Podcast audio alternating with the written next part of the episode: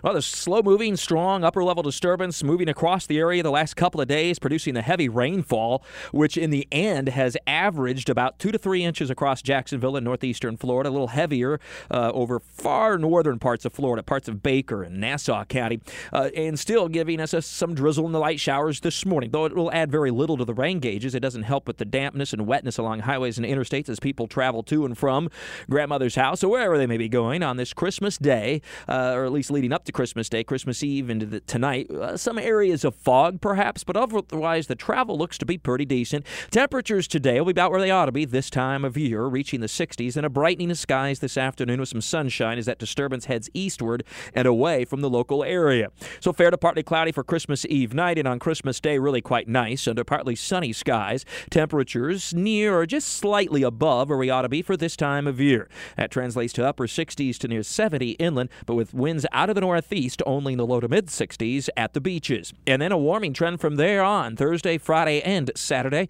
We'll reach the low 70s Thursday, mid 70s for Friday and Saturday. A very mild end to the week, and what looks to be a very mild end to the new year overall. That means very mild temperatures through the upcoming weekend and into the early part of next week, which of course will continue to refine and update as we go through the next several days. Uh, temperatures mild and also with the wind out of the east off the Atlantic, a couple of showers will be possible by Friday and Saturday, but I see no significant widespread rain over at least the next five days. With all your weather all the time, I'm Chief Meteorologist Mike Buresh from the CBS 47 and Fox 30 Action News Jax First Alert Weather Center for 104.5 WOKV. Merry Christmas.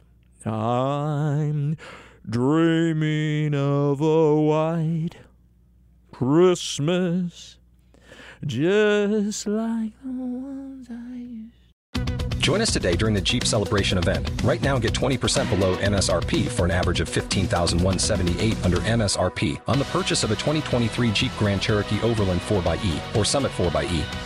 Not compatible with lease offers or with any other consumer incentive offers. 15,178 average based on 20% below average MSRP from all 2023 Grand Cherokee Overland 4xE and Summit 4xE models in dealer stock. Residency restrictions apply. Take retail delivery from dealer stock by 4 1. Jeep is a registered trademark.